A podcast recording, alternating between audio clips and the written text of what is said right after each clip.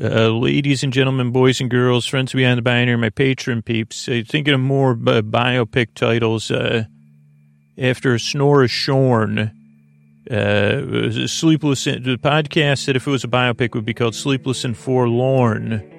Uh, but ideally, then you sleep until morn. It's time for the podcast you support. Keep going, patrons. It's, uh, it's time for Sleep With Me podcast to put you to sleep. Uh, hey, are you up all night tossing, turning, mind racing, trouble getting to sleep, trouble staying asleep? Well, welcome. This is Sleep With Me, the podcast that puts you to sleep. We do it the bedtime story.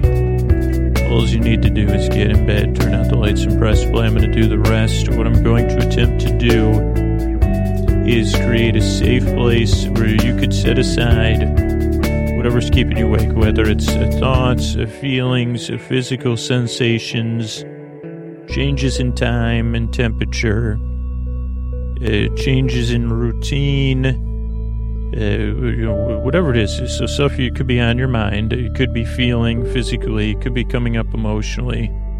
Whatever's keeping you awake, it could be any of those things, it could be other stuff. Uh, I'm here to take your mind off stuff and keep you company. What I'm going to do is I'm going to send my voice across the deep dark night. I'm going to use lulling, soothing, creaky dulcet tones, uh, pointless meanders, superfluous tangents. I'm going to go off topic, uh, you know, like uh, barely. Uh, I'll go off topic. Maybe I won't. Uh, I'll definitely go off topic. I don't know if I'll ever get back. Uh, I'll, you know, I'll meander. I get mixed up. I forget stuff go on tangents. I'm to send, did I say I'm to send my voice across the deep dark night? I'm to use lulling, soothing, creaky, dulcet tones, nice, smoothed out, safe place. And the show is really here. If you're new, welcome. I'm glad you're here. That That's one message. Uh, two, a couple pieces of information. Structurally, if you're new, what to expect. Show starts off with business. Uh, that's literally how we've made the show for almost 800 episodes. So it's here to uh, Oh, so, so show starts off with business. That keeps the show free. It, then there's an intro. The intros are around 12 to 14 minutes or so. And it's kind of your bedtime wind down, a little bit of a check in, a little bit of a wind down, where I'll uh, kind of explain what the podcast is, get you settled in, and you can slowly wind down. Then there'll be some business between the intro and the sh- episode. And then tonight will be our episodically modular series, Big Farm in the Sky PI, season two. And then the show closes out with some thank yous and good nights. So that's the structure of the show. And what else? Uh, oh, oh, the intros. It gives you a little more info on the intro structure because some people get confused. They feel like uh, new listeners, uh, which is natural. If you're skeptical or you're confused, you're probably in the right place because I, w- I would be skeptical too. Uh, and this podcast is very confusing. It um, naturally, uh, by me just being myself, uh, I, I, it travels a secure, circuitous route. Uh, but so structurally, oh, the intro. So the intro, some listeners fall asleep during the intro. The majority of listeners kind of use it as part of their getting ready for bed routine. Yeah, that, that that's just kind of how the show's made. So you say, okay, I'm winding, I'm getting ready for bed. I we got scoots on. Maybe do some late, late hair brushing, some petting of pets. Uh, maybe kiss, you know, kiss, no petting, you know, because uh, like, uh, but you know, maybe kiss on the cheek. Maybe you kiss your own shoulders. That's what I like uh, to say. I don't know that that has barely caught on with listeners, but if you're looking for like something that is not only symbolic of self care and self love, but it was also, uh, I, I, think I'm not, I mean, I'm no expert in the end, like any of the inner workings of the human body, but I could tell you whether you're kissing a clothed or, or, or uh, uh, uh exposed to shoulder, uh, or nuzzling it, or you know, light kiss of your own shoulder. You, you like I'm going to do it now. And my my you know I have a shirt on, but I say okay, and do it slow. You know, don't instantly jump into a shoulder kissing routine. You know, you don't want to uh, you know, ease your way into it. It gives you a little stretch. Here, I'll do it again. I I, I just kissed both shoulders, uh, but uh, It's just, you know, or a peck, I guess, uh, but oh, those are, oh, so the intro is part of the wine, people's wind down routines. About 2% of listeners skip the intro, go right to the, they, you know, they listen to the sponsor messages and then the episode, uh, just portion, they skip ahead. And uh, some listeners, uh, or more listeners that I, I, you'd be surprised, I hear from, uh, listen during the day because uh, it's kind of like a little break. When they need a little break in the day, they put on scoots, and he ideally make things feel okay. So that's the structure of the show. As far as rules go, we don't really have any rules. There's a lot of different ways to use this show. But here's a couple of things you need. To, you don't need to listen to me. So don't feel bad if you fall asleep right away or if you change the volume or the speed of the show you know, don't worry about those things. Those are perfectly natural ways to do it. Uh, um, what was my point? I get, uh, uh, oh, uh, there's no wrong way to, oh, you don't need to listen to me. That was point one. Two, no pressure to fall asleep. I really want you to know I'm going to hear the reason the shows are over an hour is uh, to give you plenty of time to drift off as you need it. So no pressure to fall asleep and no pressure uh, to uh, pay, pay strict or close attention. Because, uh, yeah, I'm going to be here for, for a while. So, but, but yeah, you, you ease into sh- sleep. That's why the shows are here, made in an hour. The show episodes are complete. Because uh, they make the show just as much for the people that fall asleep in the first few, few minutes as they do for the people who can't sleep at all. Like, I'm here to keep you, if you, if you say, Scoots, I got a, you know, I got I got worse, like whatever. I got a birthday tomorrow, and I can't. I said, don't worry, I'm going to be here all the way to the end to keep you company. That's really my job. Uh, whether you hear me or not, uh, I'm here for you. That's really what the show's about. Mainly to take your mind off of stuff. Uh, there's no pressure to fall asleep or no pressure to listen because I'm here to walk at your side as you drift off at your leisure. And the reason I make the show, and you'll be hearing this like in a totally different time than when I'm making this, uh, but the show just had actually a big anniversary for, for sleep, people that, you know, with sleep stuff. It's, uh, was a spring ahead a couple days ago. And so this is the shows, I think, so 2014, 2015, 2016, 2017, 2018, and 2019 it's our sixth uh, spring ahead. And that's kind of a big deal because the springing ahead is uh, S-U-C-K-S, uh, uh, like an exclamation point, you know, all caps and bold it. Uh, and so it's really my honor to make this, get past the sixth springing ahead. Now, not everyone in the world has this daylight savings time, they call it. And there are pluses to it. Uh, like, I don't know, like, again, people debate, why don't we keep it or whatever. It does make us, you know, changes the time. You go ahead an hour. Usually it's Saturday night, Sunday morning. Sunday morning, technically around 2 a.m. or something. It becomes 3 a.m. or 1. I don't, I don't, I don't actually understand it myself. And, uh, it tends to just not be easy for people, not only because it changes your sleep, it changes the time. It changes your relationship with daylight initially, depending on what time you're, you know, your schedule. And also, just for me, it makes me think about stuff. It makes me think, uh, oh boy, I didn't realize that's what happened to me. I was on an elevator at a hotel when I saw the sign. It was on my general radar of things I forget about. Uh, and then, uh, of course, I never know the date. So I said, is that next to Saturday? No, they wouldn't have a photo, Xerox a photocopy of a clock from like a print shop deluxe uh, 97 or whatever up on this elevator. So I said, maybe that's, and then I said, what day is it? Because I was at a conference and it was Friday. And I said, oh no, that's tomorrow. And I said, well, I'll still be here tomorrow. So it looks like I'm springing ahead.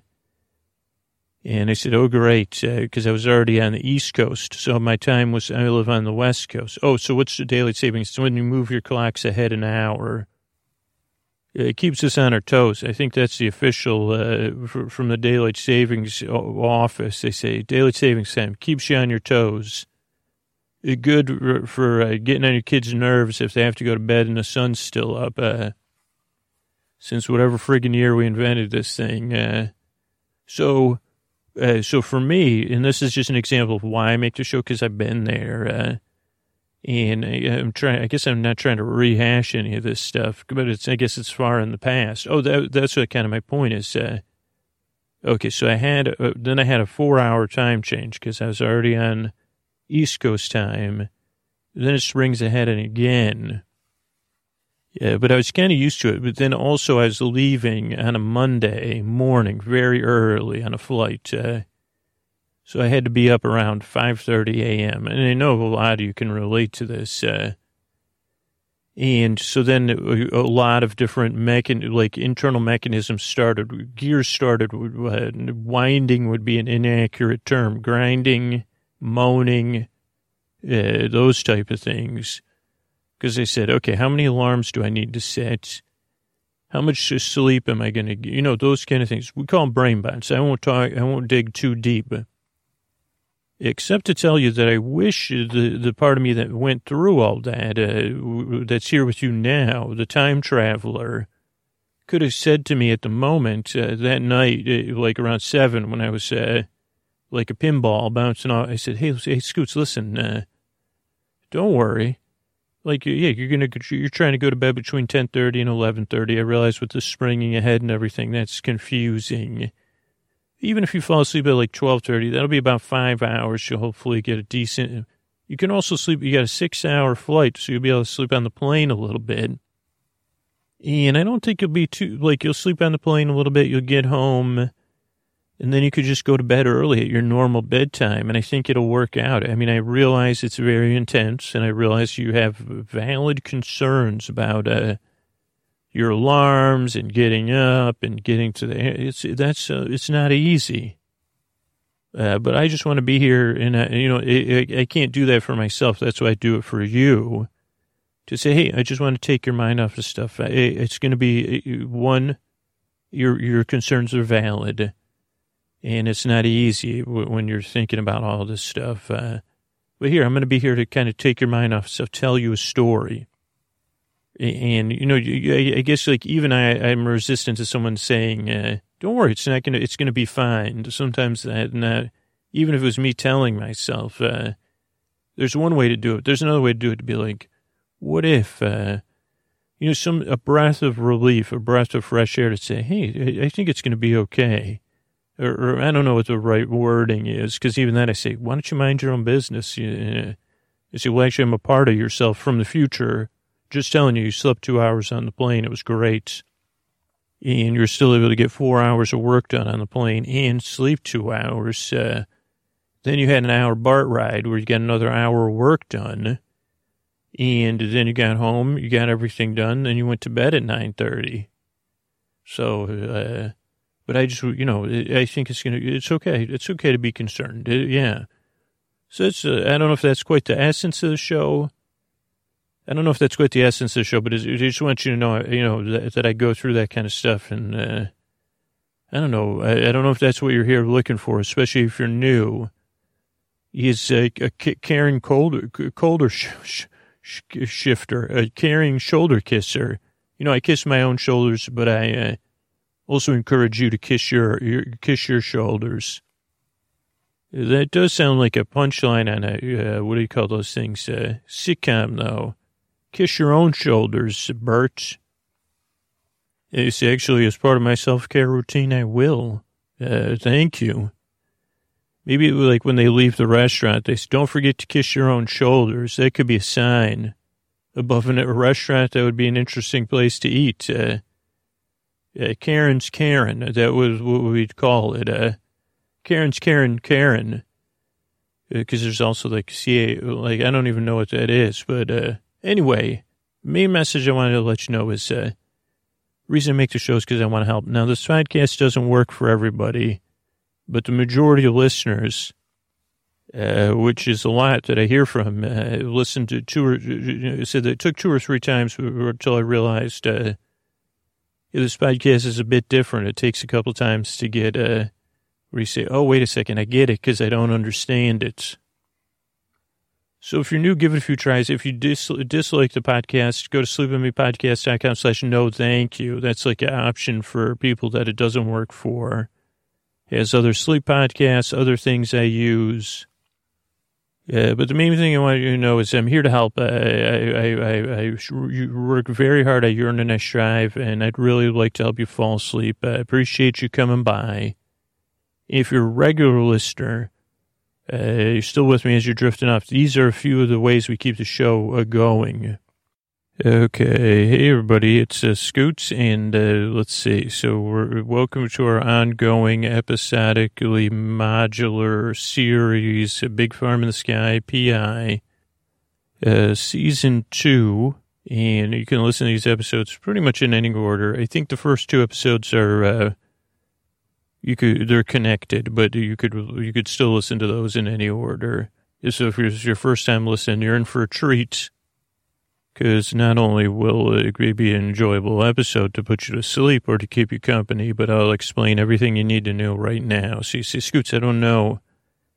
It says Big Farm in the Sky PI episode 8 or 9 or whatever number you can't remember right now. And I say, yeah, no problem. I'm going to fill you in. Big Farm in the P- Big Farm in the Sky PI involves uh, three main characters: G, G E E, D K, D, capital D, period K, period, or just D K, and Simon, S I M O N.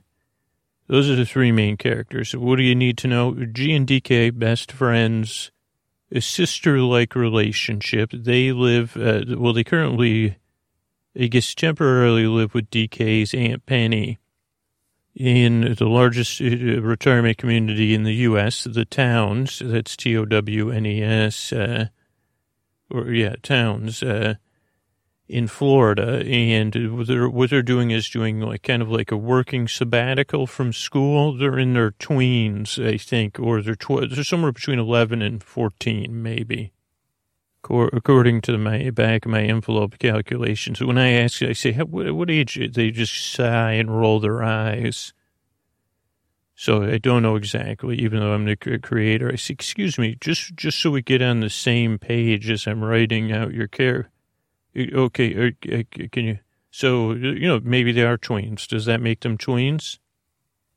Yeah, but they're, so they're doing a working sabbatical. They're such uh, good students. They approach their school, and they said, "What if we start instead of work a semester to a school, we work we start our own business." Uh, I think they call that like a broader education, real life education. I don't know what the term for it is. Uh, and they worked with their school to develop a curriculum where they would run a business in the towns in Florida and learn. And what was their business, you say? Well, kind of like a helping business, a little bit like a PI, private eyes, uh, also like a clean out business, a little bit of, a little, a little bit of Marie Kondo in there, where they would help people find stuff, maybe organize stuff or solve mysteries. That's the key part. Uh, just like, the, you know, they are inspired by the great kid detectives of the world. I think a new Nancy Drew movie might be coming out too, uh, like, because uh, my phone hears me say stuff and it sends me ads about it. Uh, that's not a mystery. So they're in the towns solving mysteries. Now, Simon is uh, uh, G's uncle. And Simon is uh, also a PI. Simon is the big farm in the sky PI. And what Simon did was, uh, once upon a time, Simon lived on the earth just like we did, human being, earthly resident. And then, you know, sometimes they say, I cashed, you got your check cashed or whatever. And Simon found that his check was cashed and it said, go from earthly existence here on planet Earth uh, to your next stage of existence in the big farm in the sky. Uh, so this is not now the big farm in the sky. Here's what I do know: it's not like a middle world, but it's not an all or nothing world either. Like that's what I you. Well, you could end up. Uh, so like the good place, there's a good place, a bad place, and Eleanor makes a pitch for the medium place and Mindy McClure or whatever, uh, she lives in another place. Like, so It's none of those places, though. It, the big farm in the sketch is just like a next plane of existence for Simon. Maybe not for everybody. Again, I'm just following Simon's story. And if you want to hear more, season one of Big Farm in the Sky is available in the podcast feed too, about two years ago, maybe. So check that out. But so Simon, when season one was solving mysteries in the big farm in the sky, because Simon got to his next phase of existence, said, I'd like to be a PI. Uh, so that's one thing. Uh, so now what they're doing is solving mysteries mostly in the towns. So Simon helps G and DK by what mechanism, you may say, which is a great question. Great question. And what Simon does is now, okay, so like, uh, if you go to the big farm in the sky, let's say 2 billion people have transitioned from Earth to the big farm in the sky. There's probably like a 4 in 2 billion chance you could be a Casper like being that could go from the big farm in the sky and visit the earthly realm. I don't know if that's what they call it, but that sounds like something they might call it, right?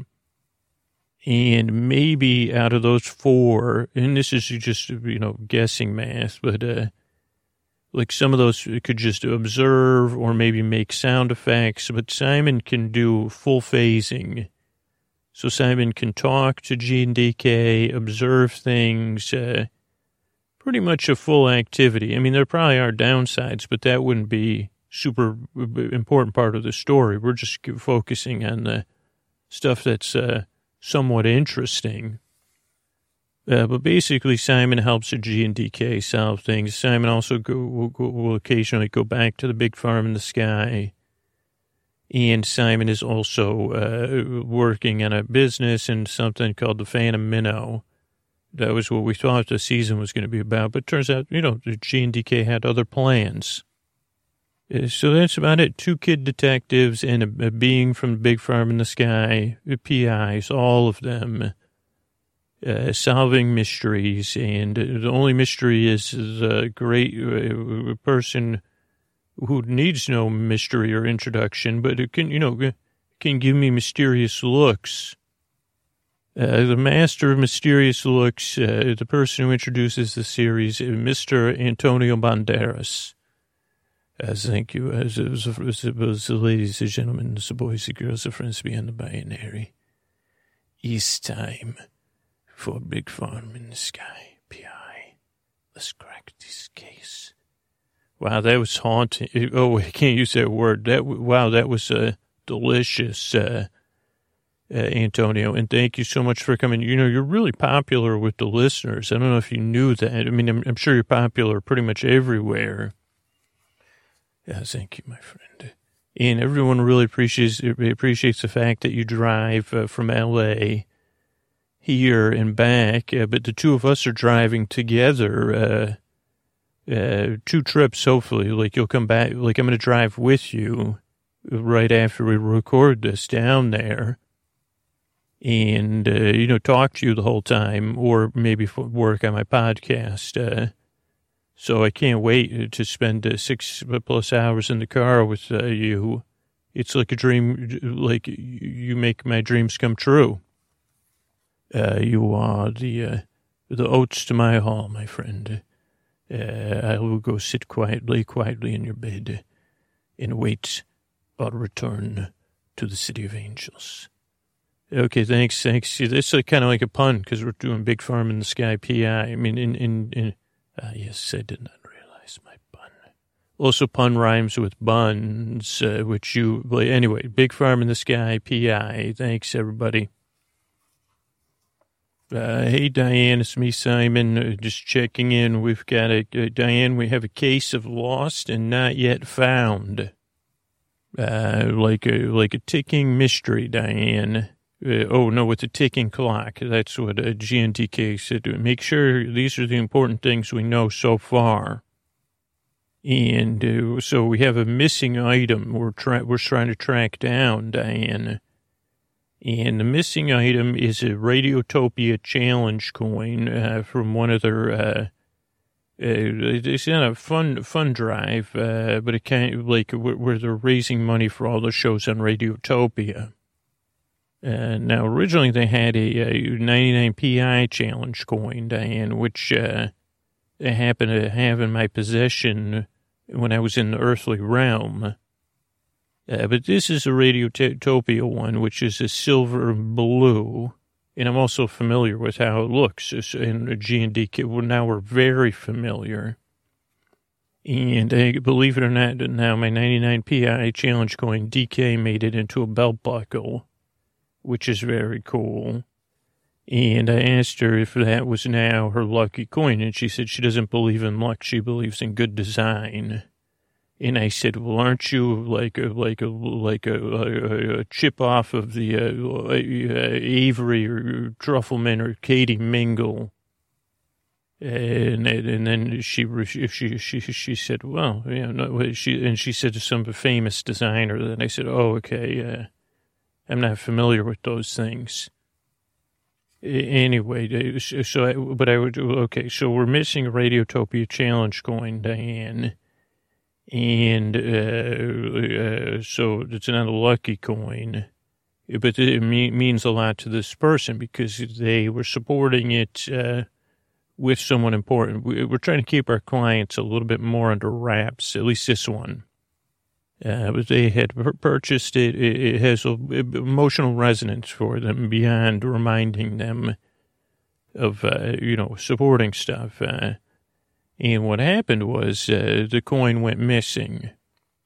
And uh, like they, they kind of uh, realized it was, they couldn't find it and they thought it would turn. At first they said, huh, because they usually almost always had it on them. Yeah, but then they thought, as some of us do that are a little bit calmer, not me, Diane, but they said, uh, okay, maybe I put it down somewhere in the house. You know, I came in, I was on the phone and I put it down somewhere. Now they do keep a good they do keep a good schedule, so this gives us some things. And so, but this is where it came in. So, so they hired us. They said, "I think I've just misplaced it in my house, and now I can't find it." Or they're, uh, I don't know what they call it, like a condo or a townhouse. Uh, so they, where they, are home, you walk in the front door. I give you the layout. Uh, a couple important pieces. There's no garage, uh, so that helps. Uh, no attic, no basement. Uh, but you walk in the front door of where they live. Uh, it's a part of like a building with four units, uh, all one story. And when you walk in the front door, there's a little bit of a hallway. To the left of the hallway is a bathroom straight ahead. To your right is a closet, and to your left is a guest room, guest bedroom or office. In this case, uh, uh it was a office with a bed, uh, with a twin bed. Uh, then if you walk a little bit further down the hallway, to the left is like another closet, which you could use as a pantry, a pantry closet, and to your right is the kitchen. And the kitchen is, you know, small for two people or one person. And there's like an, uh, like a, if you're standing in the kitchen and you just walked in, to your left is the sink and the dishwasher. And it's the kitchen's open from there to the living room. And then straight ahead is your stove and oven and your cabinets. To your right is your refrigerator. To the right of the refrigerator are some windows facing out front. And to the right of that is just wall space and stuff where you put like your, you know, shelving and stuff like that. Then if you go back to the hall and you continue, you'll be in the living room straight ahead. Beyond the living room is the lanai, they call it, which is like a screened in glass, in this case, a glassed in porch, but you can open the windows uh, so it could be screened in. If you're standing in the living room to your left is the bedroom and if you're standing in the bedroom to the left is the master bathroom or whatever, the bedroom bathroom. If you go out on the lanai, the lanai stretches across to the back of the whole. So you could go out on the lanai from the living room and then back into the bedroom. So there's two sets of sliding doors. There's also a big closet in the lanai with a washer and dryer in there. And then there's a, then there's a door that leads to a small uh, patio and then there's some nature area uh, beyond, like with some grass before the nature area. And the reason it's important is we just did uh, over a, a, bit of a span here. So our client, the coin was missing for a while, didn't turn back up. A client contacted us. Uh, at first, it was more of a misplace than a, uh, mis mystery or missing. I mean, it was missing to misplaced.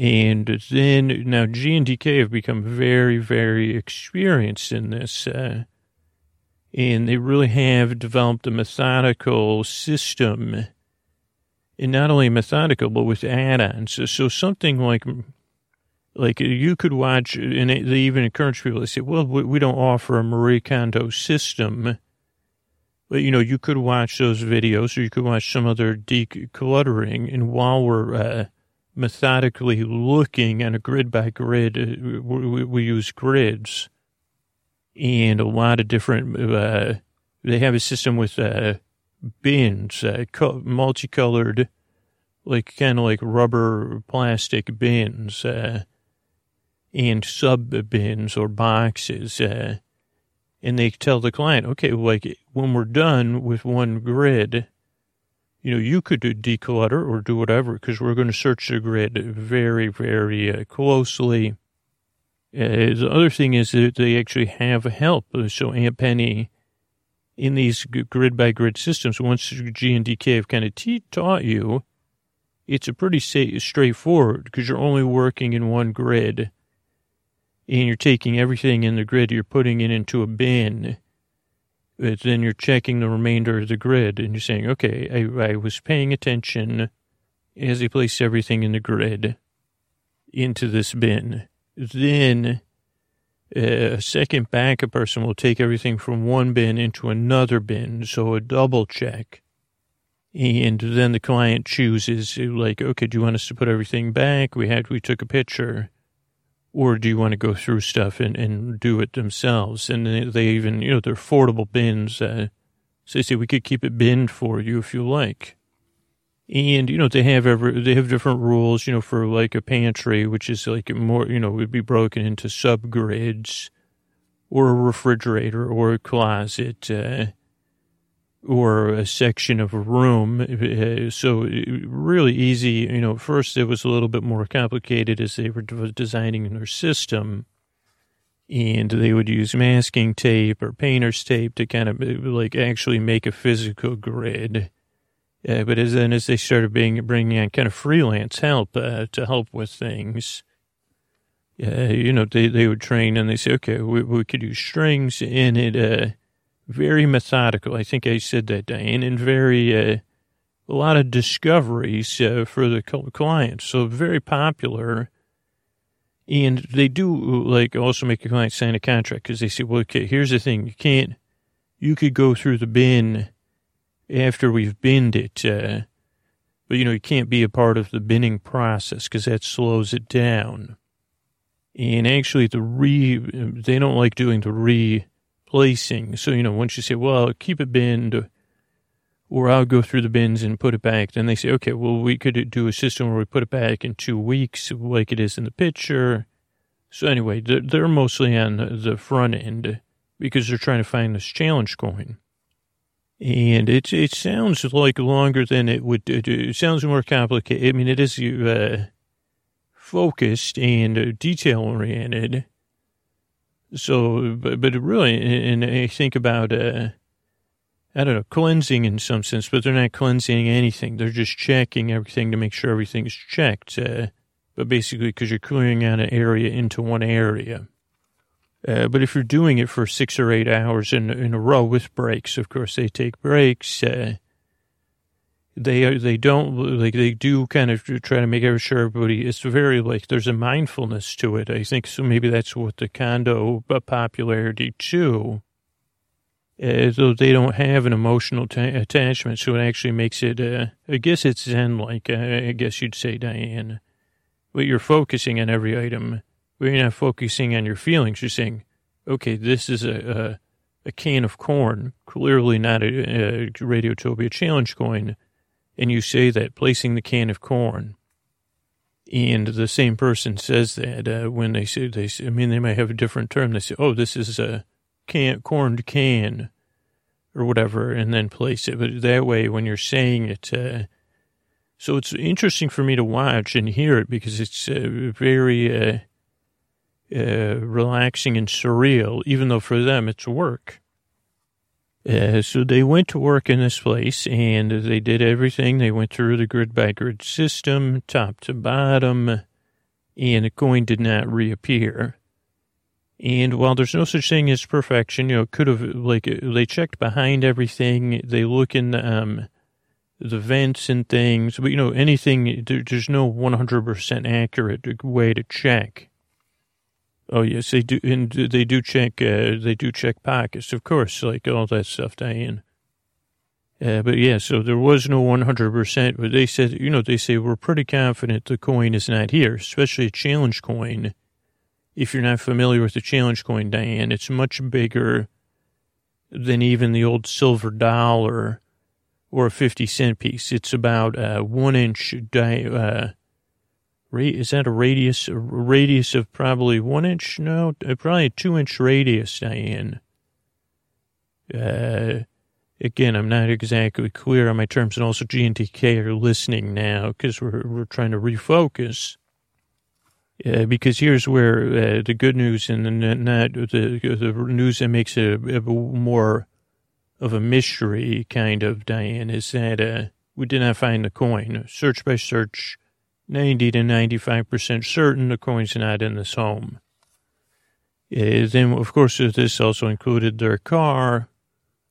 So then we also did a like a grid by grid analysis of their schedule, right? Uh, but this is where the towns uh, makes this is where the ticking clock comes in, Diane, because the ticking clock is, uh, uh, you know, the towns is not a um, municipal area. It's a private business uh, where people live. I guess I don't understand how the real estate business works.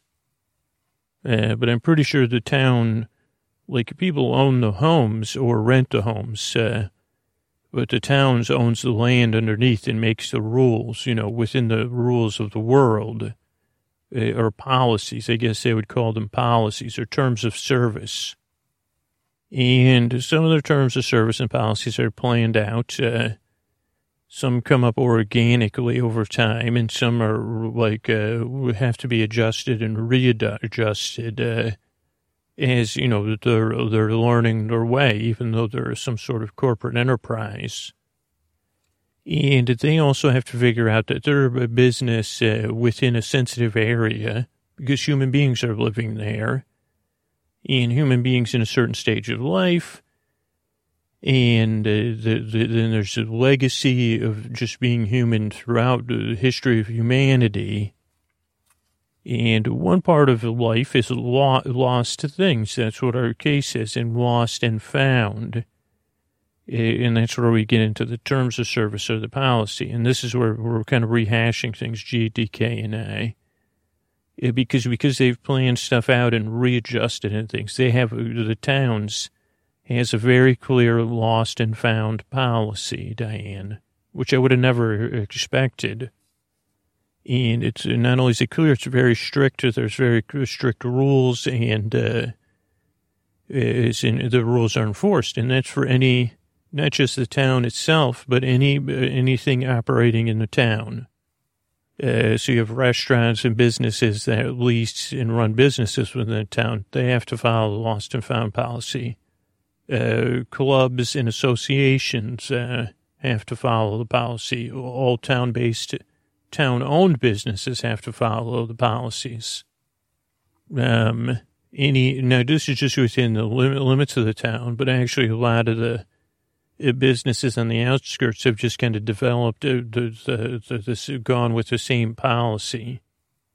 Uh, so basically, if you're running an organization within the town, even now, this has become so ubiquitous that even if you have a house party and you find something and you don't know who the guest is, most people will turn it in uh, to their local community lost and found and the lost and found clock will start ticking, Diane. And it's interesting because it's it might be hard to initially understand, but the lost and found. So let's say you were like our friend here. You lost your Radiotopia Challenge coin and you were hitting golf balls at the driving range. It fell out of your pocket. Uh, have we, Diane, did we, or uh, GDK, did we check any driving ranges? Okay, we do. We, they don't play golf. Okay. Well, hitting a ball in a driving range is different than playing golf. So, okay, according to their schedule, they didn't go to a driving range. Okay, so this is a good example then. So your your, your challenge coin fall. Okay, well, you're right. Let's say it's a Radiotopia scarf, uh, so we don't get mixed up. That's what G and DK are saying. Okay, or a hat. Uh, okay, let's just say a scarf because like and it blew away while you're at the driving range. And then you drove home. You, you got home. You forgot you lost your scarf. Someone at the driving range finds it. They say, "Well, this is a lovely." Uh, look at this. It has all the artwork from the criminal podcast down here. Lovely. Yeah, let's turn it in to Lost and Found at the driving range. Okay, here's where the clock starts ticking. That day, it goes into one of two boxes, Diane. Uh, current month and last month, and you, the, the, you have a, a ticking clock of 30 days plus the 15th of the month. So if you lost it on uh, October 2nd, it, it would stay in Lost and Found from October 2nd to November 2nd, and then from November 2nd to November 15th. Uh, is that clear? But if you lost it on the 14th, it would only stay uh, Uh, to October, November 14th and then to November 15th. So anywhere from 30 to 45 days. And then, and the 15th of the month is a donation day, and it's a well known day. All these boxes and all these items must be donated on this day. And that's the rule, like plain and simple, very easy to understand. Uh, there's a list of businesses uh, or nonprofits that you could donate to. It's a pretty extensive list. Of course, people kind of debate it when it's time every two years to add new businesses to the list. Uh, but we're not going to get into that. So, for example, with a Radiotopia scarf, uh, now also this is free stuff for these businesses, donations. So they do have to go through things uh, and say, well, I don't know if we could sell that. It might be better off uh, uh to be recycled or something. Uh, but with now each business gets to choose where they send stuff. So you might send it to uh, you know, like any of these places that run thrift shops, that's the number one receiver of lost and found items. And again, it's considered property. So if people are taking stuff that's out of lost and found that's not theirs, they could be in trouble.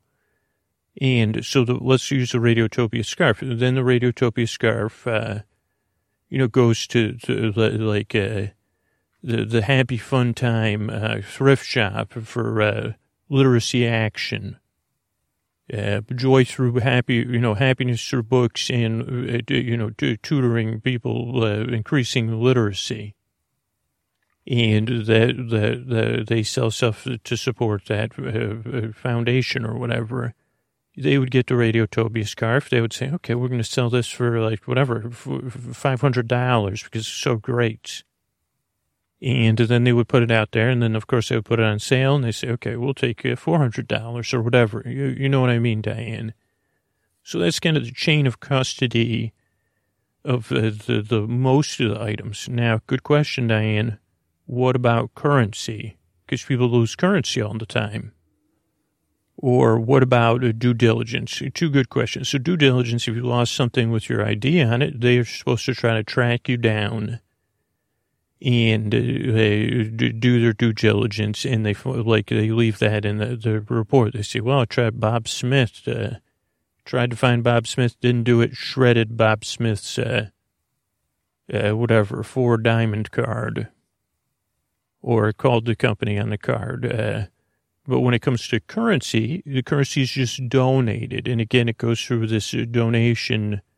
Like uh, there's a list of possible donations and literally, we've been running through these rules because it goes even deeper than that. Right as I'm talking this out, G just raised her finger uh, because uh, she says, uh, okay, there's another interesting aspect to this. There's paper money, and then there's coin money, and uh, you know, and all the money must be donated to to a nonprofit on the list. But uh, DK just said, is her and G are kind of pointing at this uh, contract. It can be donated. Uh, like, uh, so this is interesting. It's a new thing. Okay, that's interesting. So four years ago, there's an addendum here, or whatever, what do they call it? Uh, you could donate it by, uh, so the, like if if there's a fountain uh, where the money in the fountain is donated to charity, uh, that's listed on the list, you could throw the money in the fountain. And uh, this was because of, uh, oh, this was when they had the bouncy houses, which there was a lot of change at the bouncy houses uh, which the bouncy houses don't exist anymore. But this is when this was added. Uh, they only they were only open for six months, Diane. I mean, common sense, but a lot of sense was lost uh, at the bouncy houses, and they would actually the bouncy house thing. They would go to the big fountain at the center of uh, one of the villages in the towns and throw all the money in there. And, you know, there's cameras and stuff, so no one takes the money. And that money all went to a great organization. Uh, so that's very, very interesting. And in the end, all that money gets donated. Um, and okay, so Dane, I'm going to check back with you because we're going to retrace the steps of all the businesses we think. Now, unfortunately, oh, here's where I don't think I said this. The clock has already expired.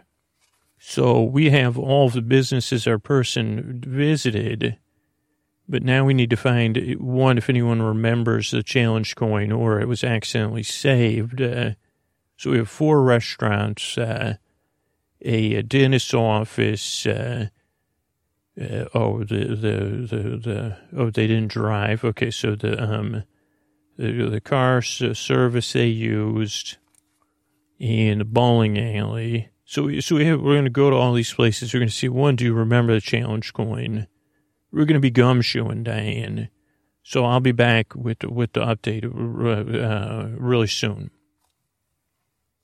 Okay, Diane, I'm back, and uh, yeah, the plot thickens a little because uh, so we went to the restaurants, one of which was the um the the same place where you make your own sandals that we had already we'd been to, uh, Crocs. Uh, make your own crack restaurant while you uh, order your food.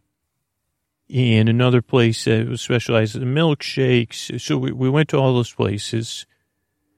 It, but so this is a lead up day, and none of them had any. They said no, I, you know, I run a Lost and Found or the bowling alley. He said, yeah, Lost and Found's here with the shoes, or I separate the the money from the the goods, and uh, they don't remember a challenge coin, or a couple places were unsure. So we, we then we started going and putting in stuff in like like in in in their own investigative bins. Okay, definitely no. Probably like, but let's double check with uh, whatever the place they donated to. Uh, or definitely possible, or you know, unlikely. Those kind of bins, Diane. Now, we also initially were like, what is a challenge coin? Would people view it as a, like a, a piece of currency? Or would they know it is a, like a token or a collectible item?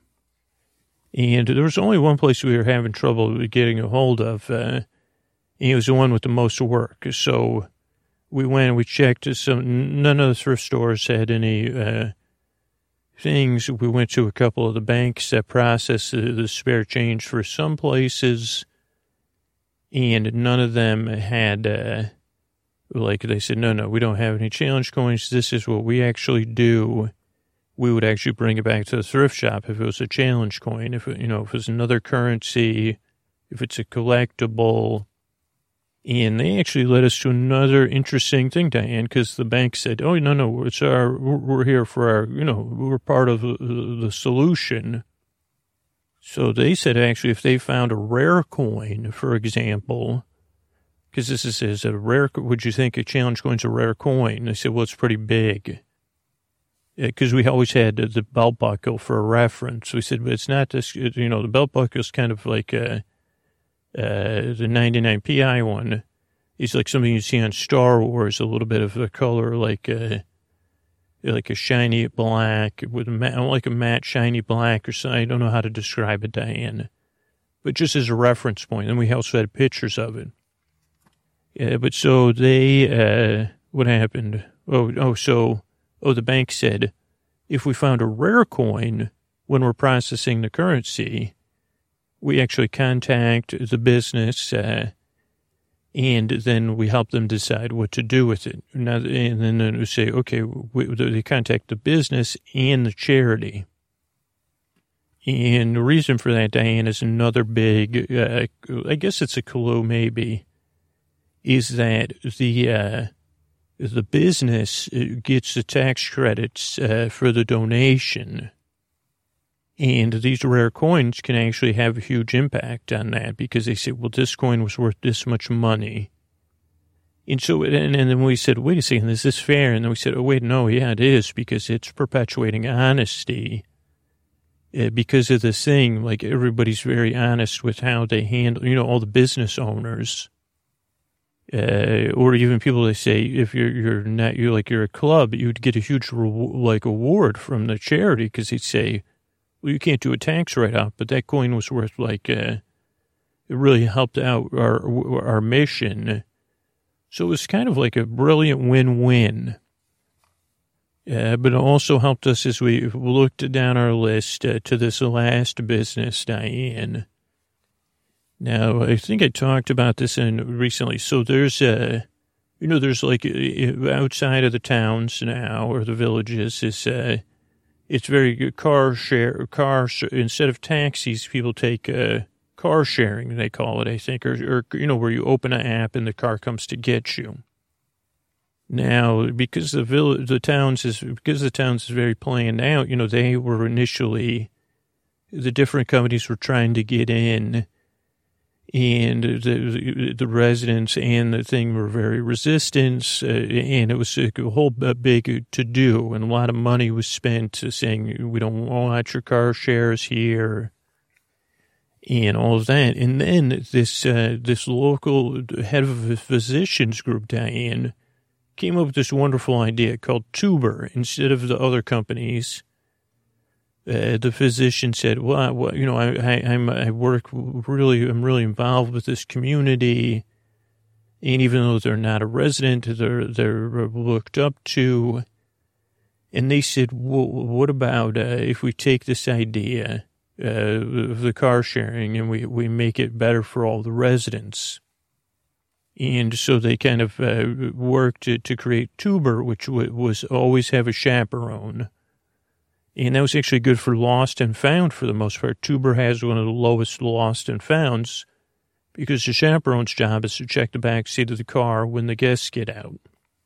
Uh, but then it was also like, uh, uh, the physician was like, maybe it's better, you know, to, to encourage less driving for the environment, uh, for, for everybody. Uh, but then they said, well, and they said, well, it's less expensive than cabs, but they were still saying, well, I don't know about the cost of this. So then this physician said, uh, what if we have tuber and then tuber free? And they said, what is the tuber free?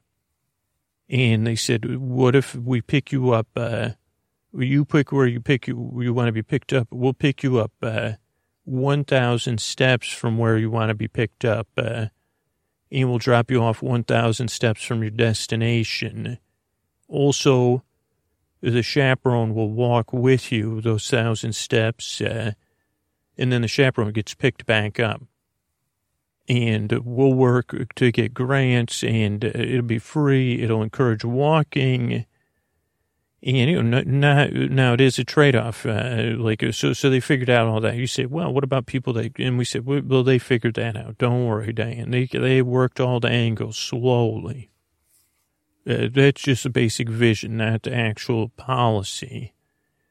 Uh, but that wasn't basically the policy. Say, well, if you if you if you're a walker already, you walk two thousand steps, you get a free ride also there's like the gray economy, Dan. So there was people uh, that would drive around in their golf carts and say, "Hey, I could pick you up uh, and, and, give you a ride those thousand steps for like two dollars uh, cash," you know. And that was just like, a, you know, that, that was unregulated business. Uh, so that's Tuber, and the, the, the physician was the, the, the, brainchild behind that. And that's really where our attention went because uh, we know our client took two tuber rides, uh, two tuber free rides. Uh, when the around the time the, the, the, day the coin went missing, and so then we said, okay, as we've gathered things, we couldn't get a hold of Tuber. Now, Diane, this is interesting that Tuber is actually just one of those companies. It's built on the backbone of their architecture or something. And we actually worked with some of our friends to say, oh, wait a second, this is actually the same. It's just a small division of uh, this larger company. Uh, but we went to the physician because a physician is not just a figurehead, uh, but was also, we, we try to figure out where does your lost and found money go?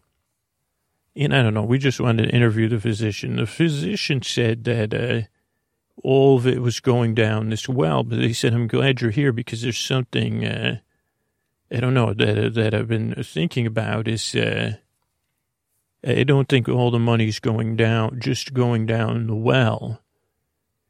And we said, what do you mean? And they said, uh, like, uh, I don't know, because so this one was where you throw your coins down a well. And so then we went with them to the, the well was where the money's supposed to go down. Then the money would eventually get collected and donated. But to this person, it had a lot of meaning. The throwing, and we said, okay, well, maybe the challenge coin's in there. And, you know, G and DK are kids, so we, we couldn't have them just climb in there like they were in the Goonies or something. So it became time for Phantom Minnow mode. Now, the physician didn't see any of this. Uh, but I traveled down and it was a bit, you know, it's a decorative thing, but also like actually probably same, maybe inspired by the Goonies. And I think this person was a big Goonies fan. But so I went down there and lo and behold, uh, none of the, the, the, the, uh, the, the, there was only pennies down there, Diane. No other coins. Uh, and only pennies. And then uh, G and DK did was they got binoculars and they pretended they could see down there for the physician's benefit. And then I got back and told them, I said, there's no pennies, there's only pennies down there, no other change. It was like, uh, it was the 12th of the month, so it should have been full of, full of things, uh, because they were also going to collect the, the current, on the 14th, they were going to collect all the stuff down there. And then we got into a forensic analysis situation. So we had to follow paper trails with the, the, the person, the figurehead saying, this is odd. Why are there only pennies in there?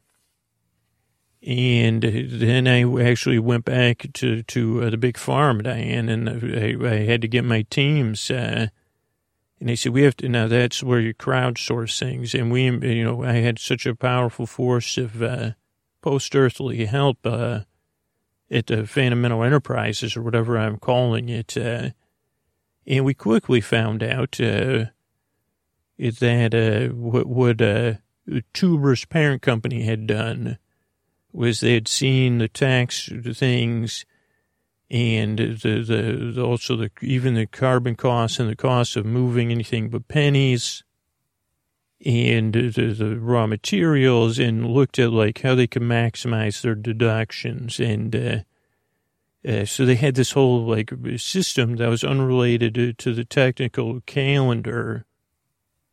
Because uh, it was like some sort of automated coin market or something uh, and it, it, didn't like ended up being quite the news uh, you know for for for the uh, the town's courier Oh, sorry, Diane. I said Town Herald Courier. Thank, thank you. Uh, thank you, G.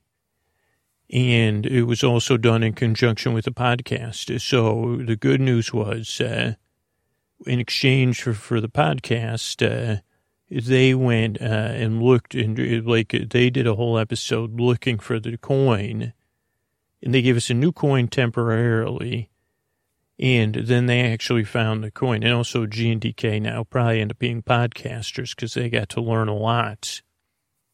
Yeah, because everybody from criminal came down and kind of taught them the ropes. So, so it was a really wonderful experience. I mean, I was only observing it. Uh, with the case, so the case was ended up being solved. They were holding that uh, and checking automatically their computer algorithms or whatever, saying when is the height of the Radiotopia Challenge coin value on the secondary market. If we donate it at that time, we then we donate the money to the, then we get a maximum write off.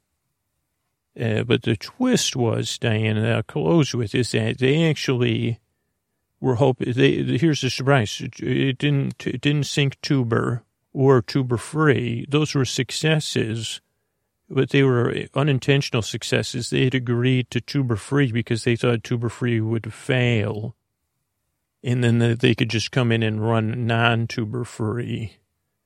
So I guess like uh, like in the end, uh, more than one case was solved. It was wonderful. Uh, and you know sometimes things that they want to go wrong go right in the right way, and the coins find their way home. Uh, so that's it, Diane. Another case closed uh, with my good friends G and K, DK and you listening in. Uh, good night.